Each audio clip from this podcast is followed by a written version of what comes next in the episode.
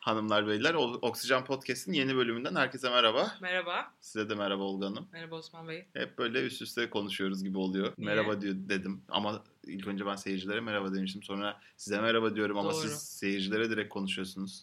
Affedersiniz ya. Ben hala anlayamadım formatı galiba.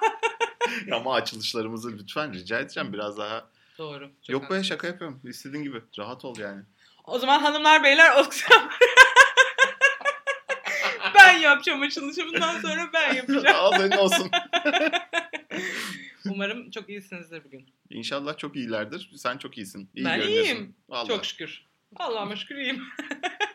Allah gene Allah maaş yatmadı ama ne yapacağız bilmiyorum. Maaş bitti. Maaş bitti. En son 3 podcast önce maaş yatmıştı. Hala yatmadı işte, sen düşün. Arada bir hafta maalesef ara vermiş gibi olduk. Çok güzel olmadı o. Bir daha yapmayacağız, söz. Evet, artık daha... sıkı sıkı devam edeceğiz. Yok, sıkı sıkı zaten devam ediyoruz da işte arada benim bir işlerim güçlerim oldu. Sıkıntı yok. İnsan hali olur. Olur canım, şeyler olur. Vallahi çok güzel bir program partnerimsin. Sen de öyle.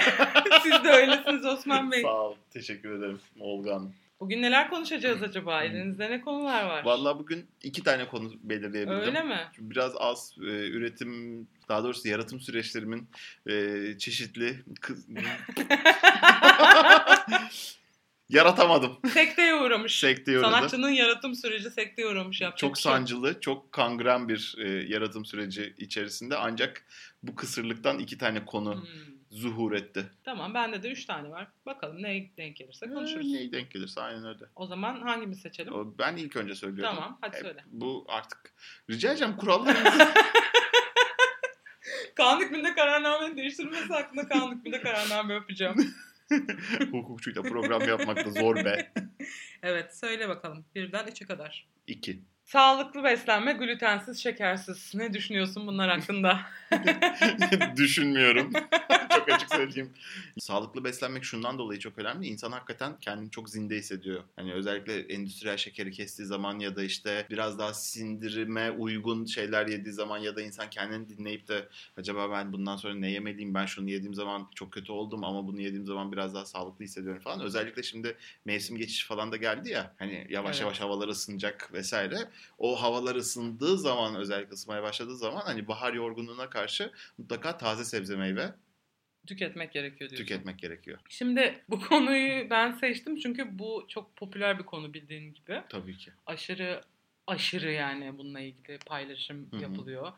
Yok işte Canan Karatay çıkıyor, şeker yiyen ölsün falan kafasına giriyor. İşte ekmek yemeyin vesaire diyor. Ama şeker yiyen zaten ölecek. Ya şimdi bugün bununla ilgili bir paylaşım okudum aslında. Belki de bu yüzden de ekledim bunu konu başlıkları arasına. Ve bunu yazan kişi de beslenme psikolojisi üzerine çalışan biri bu arada. Yani öyle kalitesiz şeyler takip etmiyorum. Hani. Tamam canım.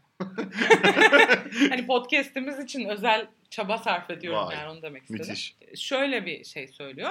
Birincisi bizim şekerli besinleri, yani tatlı besinleri tüketme isteğimiz tamamen bildiğin atalarımıza, yani insanlığın başlangıcından geliyor. Çünkü şekerli besinler doğada, tabii ki işlenmiş şeker diye bir şey yok o dönem. Çok fazla bulunmuyor. Yani meyve sebze kolay, yani meyve kolay bulunan bir şey değil. Ve senin beslenmek için yiyecek bulabilmen öyle bugünkü gibi git markete al şeklinde olmadığı için kaliteli ve yüksek karbonhidrat içerikli bir şey tüketmen senin ömrünü uzatıyor. Zaten ömür dediğin 20 yıl maksimum falan olan bir şey o zamanlar. Bununla ilgili de sonra başka şeyler söyleyeceğim. Ömürle alakalı başka bir şey daha söyleyeceğim. Çok kurulmuşsun sen. Hatta şu an söyleyeyim. Şimdi söyleyeceğim. Abi 1800 yıllarda insanların beklenen yaşam süresi 30 yılmış. Evet, bu son yani 100-150 yıldır artmış. Yani 70'li yıllara yeni dayanmış yani. Ha, ya işte, öyle canım. Bir sürü işte hastalıktan, işte virüsten, şundan bundan insanlar çat diye ölüyormuş yani. Hı-hı. Böyle bir sağlık sektörü önleyici tedaviler vesaire olmadığı için. Bir en son daha bir 6 ay falan oldu. Bir yıl mı oldu? Hı. Bak gene bilgimin az ama fikrimin olduğu konular bunlar. Evet. Dünya Sağlık Örgütü şey dedi ya, 60 yaş artık orta yaş sınırı dedi. 61 olduğun zaman yaşlı sayılıyorsun falan dedi. 60 yaş orta yaş değildi yani. Birçok ünlüyü biliyoruz, birçok hani. Madonna. Madonna da hep genç ya. Evet. O bence 38 vampir. 38 doğumlu galiba Madonna. 38 mi? Abarttım. Birinci Dünya Savaşı'nı gör. Fatih almış Madonna, biliyor musun? İstanbul'u almış. Uçmuş değil mi Galata'dan? Galata'dan uçan Madonna. Ama Madonna'yı da lokalleştirdik hemen. Buna bakacağım ya. Madonna'nın doğum yılına bakacağım daha sonra. Yani Madonna 54'lü mü? 56'lı mı? Bak gene oralarda. Bayağı sıktım bence şu an ya. Yok yok, 54-56 falan o. O Ajda Pekkan mıydı acaba ya? Ajda Pekkan çok yaşlı. Evet, gibi durmuyor bayağı, ama. Bayağı büyük oldu. Ajda Pekkan vampir bu arada. Ben sana söyleyeyim. Ölümsüzlüğü bulmuş. O yüzden gündüz çıkmıyor değil mi? Dışarı sadece geceleri. Sadece gece konseri var. Bak kadın nasıl kamufle etmiş yani mesleğini. Tabii canım. Kendi şeyiyle kamufle etmiş. Mükemmel bir şey bence. Mükemmel. Yani. Sen mesela hukukçu kimliğinde neyi kamufle ediyorsun? Hiçbir şey. Ben 24 saat hukukçuyum yani, hiçbir şey kamufle edemiyorum. Neyse, beslenme mevzusunda gerçekten de o şekilde kaliteli şeker, karbonhidrat içerikli bir şey bulmak da zor olduğu için hani o şekilde kodlanmışız aslında. Yani meyveden al, yani şeker senin için hayatını sürdürmek için gerekli bir şey aslında. Ama şimdi günümüz işlenmiş işte endüstriyel ürünlere bakıldığında artık rafine şeker diye bir şey var. İşte kesinlikle sağlıksız içerikler var vesaire. Neyse, benim bugün baktığım aslında o postta şundan bahsediyordu. Bunu öcüleştirmek yanlış. Bunu kararında tüketmek gerekiyor. Hiç tüketmemek diye bir şey de yok. Çünkü ihtiyacı var karbonhidrata. Sadece kaliteli karbonhidrat tüketmek anlamında bir yönelim olması tabii ki faydalı. Ama asla şeker yemeyeceksin, asla işte meyve yemeyeceksin şeklinde diyetler veya beslenme düzenlerinin gerçekten de insanları... Mesela şöyle, şu an otoreksiya diye bir hastalık var. Sağlıklı yeme bozukluğu, yani evet, sağlıklı beslenme bozukluğu diye bir hastalık var. O yüzden de yani bunun psikolojisi anlamında gerçekten de ben çok abartıldığını düşünüyorum. Ya. Mesela glutensiz beslenme konusunda da öyle. Yani şimdi gluten bir protein. Glutene senin alerjin varsa gluten tüketmeyeceksin. Evet. Ama glutene alerjin yoksa niye gluten tüketmeyesin? Bilmiyorum. Ama bu işte artık o kadar abartıldık işte, glutensiz bilmem ne, glutensiz ve herkes hani glutensiz beslenmenin sanki doğru olduğunu şey yapıyor. Bu çok basit bir test. Gidiyorsun hastaneye, gluten alerjin var mı yok mu test ediyorsun. Pozitifse yemeyeceksin, negatifse ye yani. Kime ne yani gerçekten? Allah Allah. Bir sinirlendim ben. Ben bir sinirlendim ya bu konuda. Az bir şey söyleyeceğim. Sen az önce dedin ya kaliteli karbonhidrat diye. Benim aklıma sadece Gaziantep baklavası geldi. Ya of, nasıl kaliteli bir karbonhidrattır o yalnız. Çok kaliteli. Diyecek bir şeyim yok. Hani böyle bir havuç dilimi. Gaziantep katmeri, Gaziantep baklavası. Çıldırırsın. Reklam olmasın diye restoran adı vermiyorum ya da marka adı vermiyorum. Gerçi versem ne olacak da. Uf, havuç dilimi falan yıkılır. Aman ya. Buradan buraya nasıl geldik biz ya? İşte benim sağlıklı beslenmeye karşı duruşum bu. Anladım Osman. Yalnız şey çok enteresan, şekerle ilgili başka bir şey söyleyeceğim. Bildiğim kadarıyla beynin hani bir kere şeker yediğin zaman tadına alışıyorsun ve bu hakikaten seni teskin ediyor bilmem ne. Hani o şekeri mutlaka yemek istiyorsun. Ve bu Avrupa'nın sömürgeleşme noktasında geri kalmış ülkelere gönderdiği şeylerden bir tanesi de pastanecilik, pastacılık ve şekerciliktir aslında.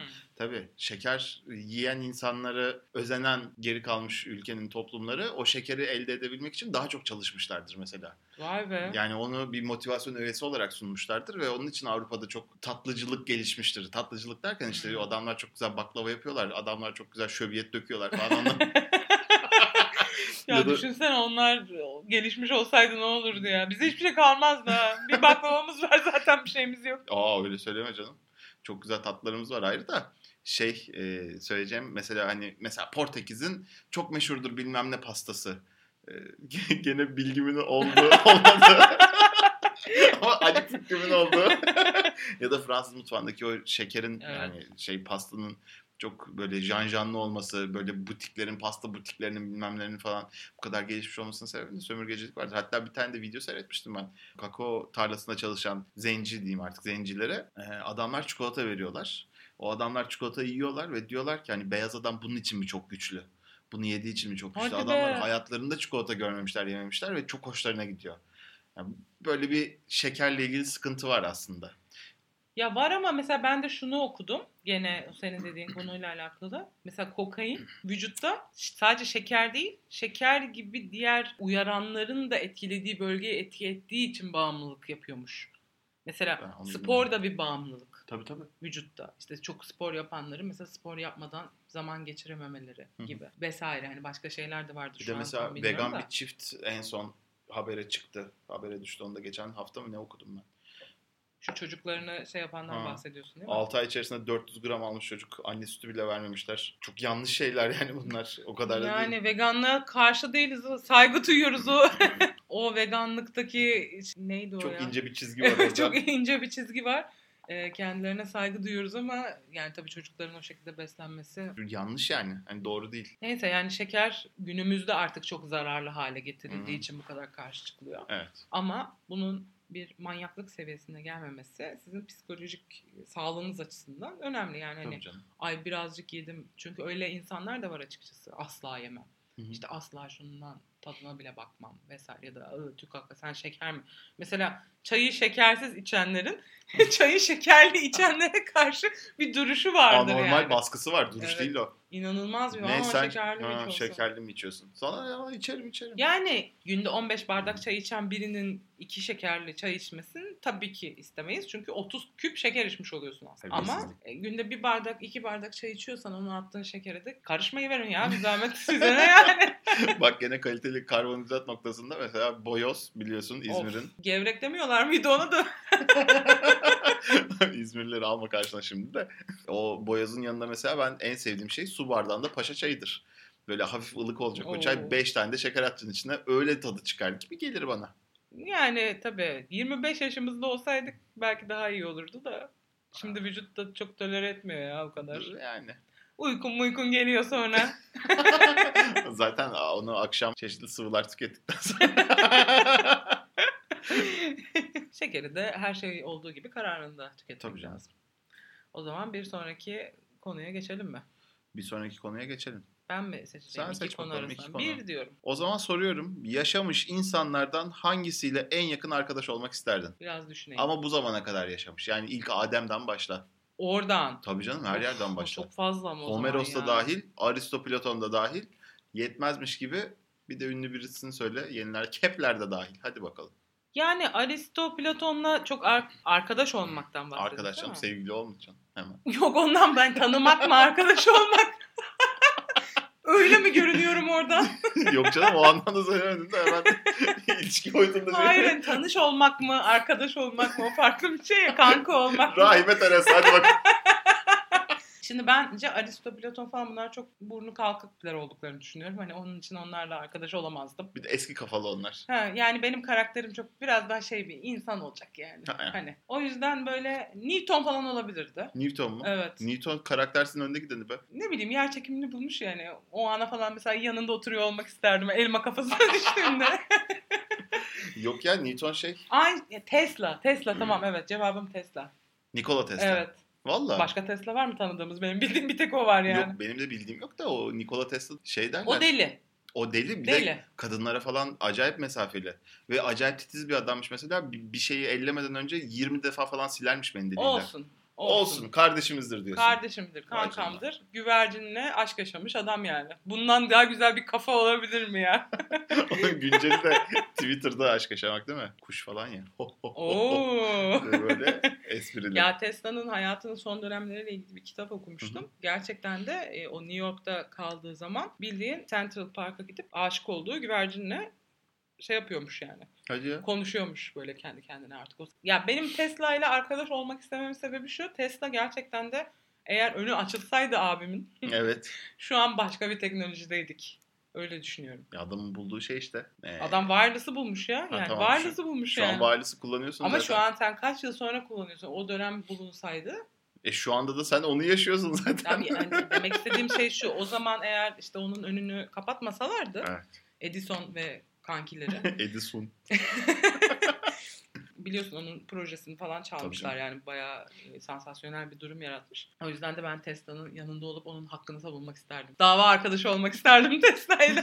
Yine hukukçu kimliğini çıkarttın ortaya. Evet. Sen kimle arkadaş olmak isterdin? Kimle arkadaş olmak isterdim? Vallahi hiç düşünmedim biliyor musun? Çünkü hep şeylere bakıyorum. Adamların böyle çok ünlü adamların böyle hayat hikayelerini falan oku zamana kadar ya da işte dünyayı değiştiren 100 insan, şöyle insanlar, böyle insanlar falan ancak diplere gittiğin zaman yani dahilerin kafa kırık. Evet. Yani bizden değil onlar. Yani ama yani işte kafası normal bir insanla da özel bir arkadaşlığın olmazdı o anlamda. Ya mesela şey var. Fatih Sultan Mehmet'i herkes Türk tarihinin en büyük komutanlarından bir tanesi. Hatta en büyük komutanı olabilir, evet, kimine göre. Belli kesimlerden hani kutuplaşmalar vesaireler. Ama mesela onun döneminde halk Fatih Sultan Mehmet'i hiç sevmezmiş. Hele asker hiç sevmezmiş. Neden? Yalnız aklıma, çok özür dilerim, yok, şey geldi. Şu hangisi? İnternette videosu dolaşıyor ya hani, Fatih'le beraber İstanbul'u fethettik, şöyle yaptık. Neydi onun adı ya? İstanbul'un gerçek Fatih Kenan abi. Kenan. Bir şey söyledim. Ve yani şey, askeri hiç sevmezmiş. Çünkü hani adamlar daha postallarını çözmeden postal giyiyorlar gibi, inan bilmiyorum. Ama şey, çarıklarla. Hani, çarıkların hani üstlerindeki hani o asker zırhlarını falan çıkartmadan sürekli bir savaş, sürekli bir yerden bir yere sefer falan. Ama şey çok enteresan ya. Fatih'in böyle yanında olmak isterdim ben. Bir de Atatürk'ün çok yanında olmak isterdim. Ya o tabii, ama bak ben mesela farkındaysan şey adamları hiç düşünmedim. Öyle adamlar ki yani onunla arkadaşsan mutlaka altında bir yerdesindir. Ha evet. Hani ben o adamları mesela düşünmedim. Hani Atatürk'ü, işte Osmanlı'daki padişahları falan. Çünkü onunla böyle eşit seviyede olman mümkün değil herhangi bir yerde. Yani evet. Pargalı İbrahim bile gelip geri gelince kafası uçuruluyor yani. Tabii canım. O yüzden de hani kanka olmalarına rağmen yani. Makbuldü, maktul oldu. O yüzden, hani onları hiçden daha çok böyle bilim adamı. Dünyayı böyle hafif hafif değiştirdiğini düşündüğüm adam bence Da Vinci'dir. Leonardo Da Vinci'dir. Neden? Çünkü yani bambaşka bir algı vardı Rönesans'ın önce. Bambaşka bir algı oluştu Rönesans'tan sonra. Onun en kilit adamlarından bir tanesi de Leonardo. Bir de ben azıcık şey de seviyorum, hani böyle mühendisim ama hani böyle tasarımın ne olduğunu öğrenmeye çalıştım bu zamana kadar. Ya da işte bu konuyla ilgili de çalışmalarım oldu. O noktada hani tasarım, en büyük tasarımcılardan bir tanesi bence o. Tabii hatta ki, en evet, büyük tasarımcı olabilir. Ve onun hayat görüşünü yaşamak biraz enteresan olurdu. Onunla birlikte o evet, hani atölyesinde çalışıyor olmak bir enteresan olurdu. Neden mesela dinen yasak olmasına rağmen adam kazı yapıp böyle cesetlerin üzerinden işte kas, eklem dokularını çizmiş birebir. Ya da işte jeolojiyle ilgili daha önce o kadar gözlem yapılmazken işte Meryem'in olduğu tablodaki kayaç kesitleri hakikaten inanılmaz bir gözlem ve inanılmaz bir yetenekle onların resmedilmesi vardır. Yani çok ufuk açıcı bir adam o. Evet. Hatta onun ikinci Beyazıt'la bir konuşması var. Onu biliyor musun? Öyle mi? Fatih'in olduğu ikinci Beyazıt'la konuşması var. Tarihçi arkadaşlarımıza da selam olsun. İstanbul'a bir köprü yapacağım diyor. Hı-hı. İstanbul'a köprü için izin verin diyor. Kanal İstanbul olmasın ya. Yok olmasın. Olmasın canım. Bana diyor yani izin verin sultanım diyor. Size köprü tasarlayayım diyor. Köprü yapayım diyor. Yakaları birleştireyim birbirine diyor. Tabii o zamanlar da hani Osmanlı için boğaza sahip olmak namus. Yani boğaza herhangi bir yabancı geminin girişi dahi yasak. Çok hani böyle önem veriyorlar. Onun için cevap bile vermiyor diye biliyorum. Gerçekten evet. Mi? Ama olsa mesela şu anda İstanbul'da bir Leonardo'nun köprüsü olacaktı. Vay be. Ama onun adı da kesin bambaşka bir şey olurdu yani. Yıkılırdı canım o. Yani Da Vinci gibi insanlarda, yani daha doğrusu tarihte böyle birçok insan var. Hani okuduğunda, hı-hı, özellikle hangi alanlarda çalıştığını. Benim mesela şey çok hoşuma gidiyor abi. Adam aynı zamanda işte tıpla da uğraşıyor, hı-hı, işte hukukla da uğraşıyor, felsefeyle de uğraşıyor. Bilmem neci ve bilmem neci ve bilmem neci falan yazar, hı-hı, ya böyle biyografilerinde. Hı-hı. O inanılmaz hoşuma gidiyor çünkü bence bu disiplinler zaten birbirinden neden bu şekilde keskin ayrılmış? Yani ben bir akademisyen olarak, hı-hı, bunu anlamıyorum. Çünkü benim yaptığım işte mesela sosyolojiyle, psikolojiyle, felsefeyle inanılmaz bağlantılı. Hı hı. Ama senden beklenen akademik çalışma anlamında teknik olarak o alanda kalman. O alanın sınırlarından çıkmaman.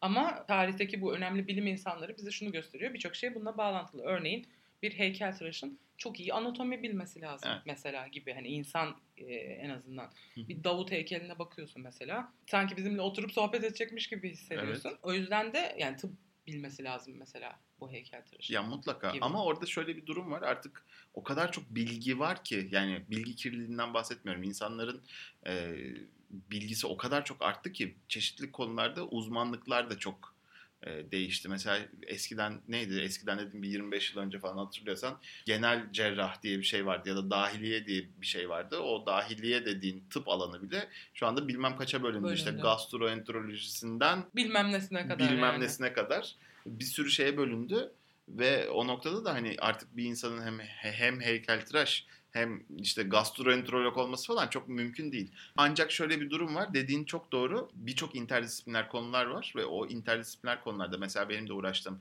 hani yat tasarımı hasbelkader kariyerime devam ettiğim konu. Hı hı. Ve o yat tasarımında da mesela biz böyle problemlerle karşılaşıyoruz. Nasıl problemler? İşte bir tane mühendis eline 3 boyutlu çizim programını alıyor ve onda bir şey çiziyor ama güzel olmuyor ama yüzebiliyor oluyor. Ya da bir endüstriyel tasarımcı gidip bir tane tekne çiziyor. Mükemmel görünüyor ama yüzemiyor falan.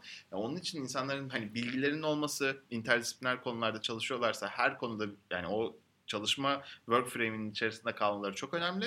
Ama işte eskisi gibi artık hem felsefeci hem hukukçu hem astronom hem tıpçı falan olması tabii, çok mümkün değil artık. Kesinlikle. Bu çünkü arada çok ciddi bir bilgi birikimi oldu artık insanoğlunda. Doğru söylüyorsun. Ya şey düşünsene yani bundan 2000 yıl önce yani en fazla İbn Sina dediğimiz adam ya aslında böyle görmediğimiz bir şeyler var. O mikrop diyelim onlara hadi. Onlardan hastalık bulaşıyor olabilir falan dasındayken şu anda laboratuvar ortamında üretilen virüslerle mesela bazı çalışmalar yapılabiliyor. Çok doğru söylüyorsun. Yok ben sadece hani şey demek istemiştim yani insanlar çok şeyde kalıyorlar kendi alanlarında çok fazla gözleri kapalı kalıyorlar. Maalesef o büyük bir eksik. O yüzden de mesela ben şu an doktora tezim için bayağı ahlak, etik falan çalışıyorum. Hı. Yani felsefe çalışıyorum resmen. Ve benim için çok zor çünkü üniversitede doğru düzgün felsefe dersi almamışım. Lise sonunda felsefe derslerimiz zaten boş ders olarak geçmiş yani o sınav sisteminin getirdiği şey nedeniyle aslında. Doğru. Ama belki de oradan bir bilgi kökenim olsa çok daha rahat edeceğim şu an. Birçok şeyi daha iyi biliyor olacağım. Bu anlamda bunun eksikliğini hissediyorum ben şahsen. Keşke bunlar daha çok okunsa, daha çok araştırılsa. Bu arada çok ilginç demin söylediğin şeyle alakalı. Geçen gün Netflix'te Explained diye bir belgesel, daha doğrusu sanırım böyle çeşitli konularla alakalı bu işte hakkında çok konuşulan konularla alakalı işte bazı bilimsel araştırmaların sunulduğu bir program. Hı hı. Her bölümde başka bir konu var. Astroloji vardı. Çok merak ettim. Astroloji bu arada çok popüler biliyorsunuz da yani. Çok popüler. İnanılmaz herkes yıldız haritası çıkartıyor. Herkes astrolojiyle uğraşmaya çalışıyor. İlk başlangıçta şey zamanlarından yani çok eski gökbilimcilerin zamanlarından astronomi ve astroloji iç içe gidiyormuş. Hatta şu an benim de bilgi anlamında sıkıntı yaşadığım, adını hatırlayamadığım çok ünlü astronomlardan birkaç tanesi o dönemlerde para kazanmak için astroloji haritaları çıkartıyormuş ve bayağı bildiğin televizyonda izledim eski astroloji o yıldız haritalarını. Yani şu anki teknoloji tabii ki şeklinde değil ama bayağı bildiğin bu adamlar bilim yapıyorlar ama bir yandan da bu işin bağlantısı olduğu için oradan da yürüyorlar yani. Ama tabii şey döneminden sonra ilerleyen zamanlarda işte astrolojinin safsata olduğu biraz daha yayılmaya başlayınca astroloji ilgi azalmış. Ta ki işte şeye kadar 1900'lü yılların başlarına kadar 1900'lü yılların başlarında bayağı gazetelerden bir tanesi İngiltere'de bir gazete haftalık yayınlamaya başlamış. İşte daily horoskop yani günlük şeyiniz. Acayip tutmuş. Çok tutunca diğer gazeteler de bunu eklemeye başlamışlar. Yani günlük gazetelerin en çok okunan bölümlerinden birisi olmuş. Günlük senin yıldız haritan. Ve içindeki ifadeler o kadar geniş ifadeler ki. Tabii canım. İşte bugünlerde şanslısınız. İşte önünüze çıkan fırsatları iyi değerlendirin falan gibi şeyler yazdığı için tabii ki herkes kendinden bir parça bulabiliyor. Tabii. Öyle bayağı bir popülaritesi artmış ama çok şaşırmıştım. Astronomların astrolojiyle uğraşmasına çok şaşırmıştım. Çünkü bugünün biliminde astroloji bayağı safsata kafasında bakılıyor yani. Bilim kabul etmiyor. Bilim olarak kabul edilmiyor çok ama bilim adamları bayağı bunu inceliyormuş yani. Tabii. Ya o konu çok enteresan. Astrolojiyle çok ilgilenen, profesyonel olarak derslerini alan ve kendine astrolog diyen arkadaşlarım da var. Astrolojinin aslında bir safsata olduğunu kitabını yazan araştırmacı arkadaşlarım da var yani. 2 uç olduğu için. Ne kadar çok arkadaşım var Osman. Yok çok arkadaşım olduğundan değil de yani iki ayrı uç. Arkadaşımın kitabında da mesela anlatıyor. Kendine astroloji deyip de bunun bir bilim olduğunu kabul ettirmeye çalışan bir kişinin yazdığı kitapta işte atıf yaptığı yer aslında bir bilim kurumu değil. Ya da bir doktora tezi olduğunu iddia ettiği şey doktora tezi değil.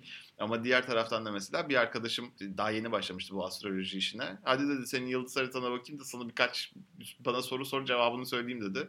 Ama baktım sordum sorumu da tuttu. Ya birebir tuttu yani. Hani fala inanma falsız kalma gibi, ama astrologlar da kendilerine falcı denmesine çok kızıyorlar. Yok ama astroloji, yani ben o kadar gerçekten de bilgi sahibi değilim astroloji hakkında. Ama anladığım kadarıyla bayağı eski bir bilim aslında yani astroloji. Yani bayağı eski bir yani o şeyin işte yörüngesel hareketlerin nasıl bir etkisi olduğunu, işte enerjinin nasıl bir etkisi olduğunu vesaire vesaire. Ya bu çok enerji noktasında konuşulmuyor o işler de, biraz daha hani gök hareketlerinden dolayı doğa hareketlerini algılayıp doğa hareketleriyle de tarlamızı ne zaman ekmemiz lazım falan gibi o soruların cevapları astroloji ve astronomi üzerinden hani, bir araya girmişti diyorsun ya, yani bir aradaydı diyorsun ya.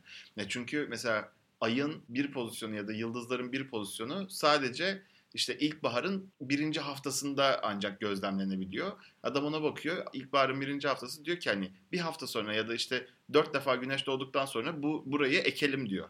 Hani burayı ektiğimiz zaman daha iyi verim aldık diye istatistik bilimi üzerinden çıkıyor. İşte Merkür retrosu var. Merkür geriye gidecek falan. Dünya merkezli bir referans sistemi üzerinden o konuşulduğu zaman ancak çalışan bir şey. Evet, gözlemleyebildiğim bir şey. Yani aslında orada Merkür geri gitmiyor ama sen öyle gözlemliyorsun. O astrolojiden kalma bir şey. Hatta Aristo zamanından falan kalma bir şey. Tabii çok işte dediğim gibi eski. Zaten o retro dedikleri hareket de senin dünyanın güneşin etrafındaki o turundaki hızıyla İşte diğer gezegenin hızının, diğer gezegenin ondan yavaş kalması, yani geride kalmasından kaynaklanan bir şey. Ama tabii bununla ilgili daha detaylı bilgi almak isterseniz bence kesinlikle şeyi izleyin. Yani o belgesel çok başarılıydı. Yani en azından bayağı bilimsel temeli olan güzel bir araştırmaydı. Hoşuma gitti benim. İlla diyorsun ki bilmem kaç para ver aylık ve Netflix'in olsun. Yani şimdi Netflix'i olmayan dinleyicimiz yoktur herhalde diye düşünüyorum. Vallahi benim yok. Kardeşinden, kuzeninden, birinden vardır yani. Senin nasıl yok ya gerçekten? Vallahi yok. Ben öyle bilgisayarın karşısında, televizyonun karşısında oturup da yani tek taraflı bir şeye maruz kalmak beni biraz sıkıyor. Tek başıma olduğum zaman özellikle. Hani bir başkasıyla oturur film, dizi izlersin ama hani tek başıma olduğum zaman biraz daha interaktif olması gerekiyor benim baktığım ekrana. Hani ben de bir şey yapayım. Onun için Bandersnatch vardı ya. Bandersnatch iyi geldi bana. İzledin mi hepsini? İzledim tabii. Hatta bütün yolları buldum. Öğrendin. Bütün yolları çıkartmaya çalıştım ama onu da başka bir web sitesinden kopya çektim. Yalan söylemeyeyim şimdi. Yani. Zaten çok zor olurdu yani tek başına onun hepsini çıkarmak. Evet. O zaman bir sonraki konumuza geçelim. Geçelim. Kaç? Ne diyeyim? Kaçla kaç arası? 2 demiştim. 3 tane mi konum var? Vallahi şu an 2 konum kaldı geriye. 1 ve 3. 3. Zaman makinesi. Zaman makinesi mi? Yani zaman makinesiyle nereye gitmek isterdin, ne yapmak isterdin, sence mümkün mü? Her türlü her yere çekebilirsin yani. Zaman makinesi şöyle, bir fiziksel olarak şöyle mümkün. Işık hızında daha hızlı hareket edersen geçmişi görebiliyorsun. Ama bu noktada geleceği nasıl görüyorsun? Daha yayınlanmamış bir ışık olduğu için o. Bilmiyorum. Yani zaman makinesi yapılabilir mi, yapılamaz mı? O zaten çok bilim kurgu, fantastik filmlerinin ana öğelerinden bir tanesidir ama ben mesela şeyi çok görmek isterdim. Bu gene Leonardo başladık ya, o Rönesans zamanı çok merak ederdim ya. Böyle skolastik düşünceden sıyrılmış insan. Floransa'da olmak isterdim diyorsun. Hür düşünceli insanların arasında ne yaşıyordunuz siz, ne yapıyorsunuz? Sanat manat orada da düşünsene şeyin. Michelangelo heykelini oyuyor böyle tık tık sen oradasın. Babuş diyorsun merhaba. Ondan sonra geri dönüyorsun falan. Ya da işte bu tarihi figürlerin hani beni görecekler mi bu arada gittiğim zaman bilmiyorum ama hani görmedikleri bir ekosistem düşün. Niye görmesinler ya? Görmesinler canım. Allah Allah. İstemiyorum görmelerini. Ben öyle zaman makinesi tasarladım şu an. Görünmez adam olarak gitmek istiyorsun yani. O başka bir fiction değil mi? Başka bir konu. Görünmez olsan ne yaparsın? Of neler yaparım. Yok o işin şakası da. Erkekler görünmez olsa ne yaparlar acaba? Ya onun klasik cevabı canım. Kadınlar tuvaletine girerler hepsi. Girmeseler daha iyi derim ben. Yok ondan sonra ama bu konuyla ilgili Woody Allen'ın bir filmi var. Midnight in Paris, Paris'te bir gece diye, bir gece yarısı diye. Orada mesela adam bir şekilde geçmişi çok seviyor. Çok öykünüyor geçmişe. Ondan sonra spoil vermek gibi olacak ama yemişim spoil'ını. İzlemeyen varsa da izler artık, evet, bundan sonra. Güzel film çünkü. Ya mesela geçmişe çok öykünüyor. Hemingway ile falan takıldıkları film değil mi? Evet. Bir geçmişe gidiyor. 1900'lerin başına gidiyor. 1900'lerin başını çok seviyor ama 1900'lerin başında tanıştığı bir kadın var. O biraz daha geçmişi çok seviyor. Bir şekilde bir geçmişe daha gidiyorlar. Orada artık devirleri kapanmış bazı düşünürleri ya da işte sanatçıları falan görüyorlar. Onlar da diyor ki ya bir önceki daha güzeldi ama bunun sonu da yok. Doğru söylüyorsun. Bence şu ana kadar yaşamış herkes mutlaka bir kendisinden daha geçmişi görmek istemiştir yani. Tabii canım. Hani onunla ilgili bir de şey var. Geçmişi görmek istemesi noktasında değil de işte nerede bu eski bayramlar falan diye hep konuşuyoruz. Yani böyle bir klasik bir soru var. O mesela 2. Abdülhamit zamanında başlamış ilk bu soruyu sormak. Gerçekten mi? Evet. Oha, o kadar eski mi ya? Tabii tabii, 2. Abdülhamit zamanında işte Tanzimat Fermanı ile birlikte toplumsal bazı değişmeler var ya Osmanlı halkında. Evet. Özellikle İstanbul'da. Ondan dolayı ya demiş işte yaşlılar, nerede o eski bayramlar? Ama biraz daha geriye gidiyorsun. Mesela ilk bu şey Sümer tabletlerinde çıkmış. Adamın bir tanesi gençlere öğüt veriyor. Bizim zamanımızdaki gençler yok artık diyor. Aa. Tabii canım, yani bu inanılmaz bir devinim yani. Hani... Ya ben bunu Facebook'la falan çıktığını düşünmüştüm. Yokmuş yani. Yok yok, öyle bir şey değil. Öyle bir şey değil yani, bayağı şey... Hani Sümer tabletlerinde bile adam geçmişe öykünüyor. Anlatabiliyor muyum? Daha neyin geçmişi? Yani Adem'i mi seviyorsun lan? Vallahi... Ben bu arada yaratılış teorisine falan, evrime de inanmıyorum galiba bu söylediklerim. Ya zaman makinesi çok ilginç bir şey. Ben mesela bazen şey hissediyorum. Şu an 10 yıl öncesinden bazı şeyleri hatırlamıyorum. Çok ilginç. Hatta diyorum demans mı var, bir şey mi var? Yok, tövbe estağfurullah falan diyorum ama... Mesela üniversiteyle ilgili bazı şeyleri konuşuyoruz işte üniversite arkadaşlarımla. Anımsayamıyorum o söyledikleri şeyleri. Ama zaten bizim yaşlarımızdaki insan bünyesi 5 yılda bir her tek bir hücresine kadar kendini yeniliyor. Doğru söylüyorsun ama ben mesela çok çok eski zamanlara tabii ki gitmek isterdim ama ben biraz kendi geçmişime de gitmek istiyorum arada bir. Unutuyorum yani. Mesela çocukluğuma gitmek isterdim. Gerçekten de çok yani birçok şeyi hatırlamıyorum. Sen hatırlıyor musun? Yok. İşte onları yani kendimi belki de dışarıdan orada bir gözlemci olarak izlemek isterdim yani. Peki geçmişteki o 25 yıl önceki sana ne mesajı verirdin şimdiki aklımla? Şimdiki aklımla ne mesajı verirdim? Bu kadar çikolata yeme derdim herhalde. Biraz az ye derdim. Ya şöyle, bu arada sen bir filmden bahsettin, ben de başka bir filmden bahsedeyim. About Time diye bir film var. Çok sevdiğim benim bir film. Yani filmin doğrudan bir konusu yok. Sen izledin mi bu arada bilmiyorum. Yok. Şu an oyuncularını falan hatırlamıyorum yani, hani şudur budur diyemeyeceğim. Zaten öyle çok akla yani çok ünlü oyuncuları yok. Az ünlü. Az ünlü oyuncuları var ama filmin verdiği mesaj çok tatlı. O anlamda çok seviyorum. Filmde de şöyle bir olay var. Zaten filmin en başında açıklıyor bunu. Bir aile var işte. Ailedeki erkeklerin özelliği hepsi geçmişe gidebiliyorlar. Aa. Kadınlara niye verilmemiş? Maalesef işte sadece erkeklere verilmiş. O adam cinsiyetçi bir film. Feministler izlemesin. Ya işte kadınlar giderse çok şey değişir diye korkularından herhalde. Ya şöyle, filmdeki işte çocuk da işte belli bir yaşa geldiğinde babası ona bu gerçeği açıklıyor. Bu arada babası gerçekten de çok inanılmaz bir karakter. Adam yani zaten çocuk babasını tabir ederken hep şeyi anlatıyor yani. Devasa bir kütüphanesi vardı, işte sürekli okurdu, şöyle yapardı. Adam zaten sürekli geçmişe gide bildiğin yayınlanmış bütün kitapları okumuş falan. Yani bunu bunun için kullanmış yani. Çok efsane bir şey değil mi ya? Yani o kafa mükemmel. Bu çocuk da bunu aşk için kullanıyor aslında biraz. Hani hayatına biri girsin, işte sevdiği birisi olsun falan diye kullanıyor. Ama filmin konusu aşk değil yani, aşk filmi değil. Yani biraz daha böyle hani aile, o zamanın nasıl kaliteli geçirildiği, işte... Hani zamanda aslında bir şeyleri değiştirmek istiyorsun ya, hani geçmişe dönüp hata yaptığını düşünüyorsun. Evet. Aslında onun hata olmadığı. Mesela işte bir kızdan hoşlanıyor. İşte kızla ilk tanışmalarında işte çok salakça bir şey yapıyor, tamam mı? Günün sonunda kızla birlikte olamıyor. Evet. Geri dönüyor. O yaptığı salakça şeyi böyle çok cool bir hareket yapıyor. Doğru. Gene birlikte olamıyor kızla. Yani hani aslında hiçbir şey değişmiyor. Yani bir gidiyor. Kız diyor ki bugün geldim, bugün benim son günüm diyor. Sonra en başında gidiyor kıza. Kız diyor ki daha seninle yeni tanıştık, dur bakalım hiçbir şey olmaz diyor. Yani hani olmayacaksa olmuyor aslında o. O kadercilik. Hani aslında anlatmaya çalıştığı şey şu biraz daha. Hani zaman çok kıymetli. Kısa da bir hayatımız var. Hani onu olabildiğince işte sevdiğin insanlarla, sevdiğin şeylerle geçirmek gibi bir anlatan, böyle çok naif tatlı bir film yani, çok seviyorum. Ben izlerim. Tavsiye ederim yani, güzel izle. Ve o filmde mesela beni çok etkilemişti yani zaman makinesi. Yani orada bir makine yok tabii ki, çocuk bayağı normal bir dolabın içine girip ellerini sıkıp öyle gidiyor yani zamanında geliyor. Normal otobüse gidiyor. Yani öyle güzel bir şey anı bıraktı bende. Hala da ara ara açar izlerim yani. Vay canına. IMDb puan falan da yüksek yani. Müzikleri mükemmel bu arada. Oo. Tam İrlandalı. Kızıl sakallı. Aynen öyle müzikler. Vay canına. Bu arada İrlanda'da acayip güzel sokak müziği yapıyorlarmış ya. Hiç gittin mi sen? Ben gitmedim de. Yok, gidenlerden duyuyorum. Hep gitmek istiyorum yani. İnşallah bir gün. Yani böyle konsere gitmek yerine sokakta yürüdüğümde de aynı kalitede süper müzik. Şey çok komikti bu arada. İstiklal Caddesi'nde gayda çalan bir adam vardı. Ama bildiğin gayda çalıyor. Tulum ne değil. Zaman ya? İşte üniversite zamanlarımızda. Ben hiç hatırlamıyorum. Her yanından geçerken Karadenizli adamlar bakıp böyle tövbe tövbe diyorlar.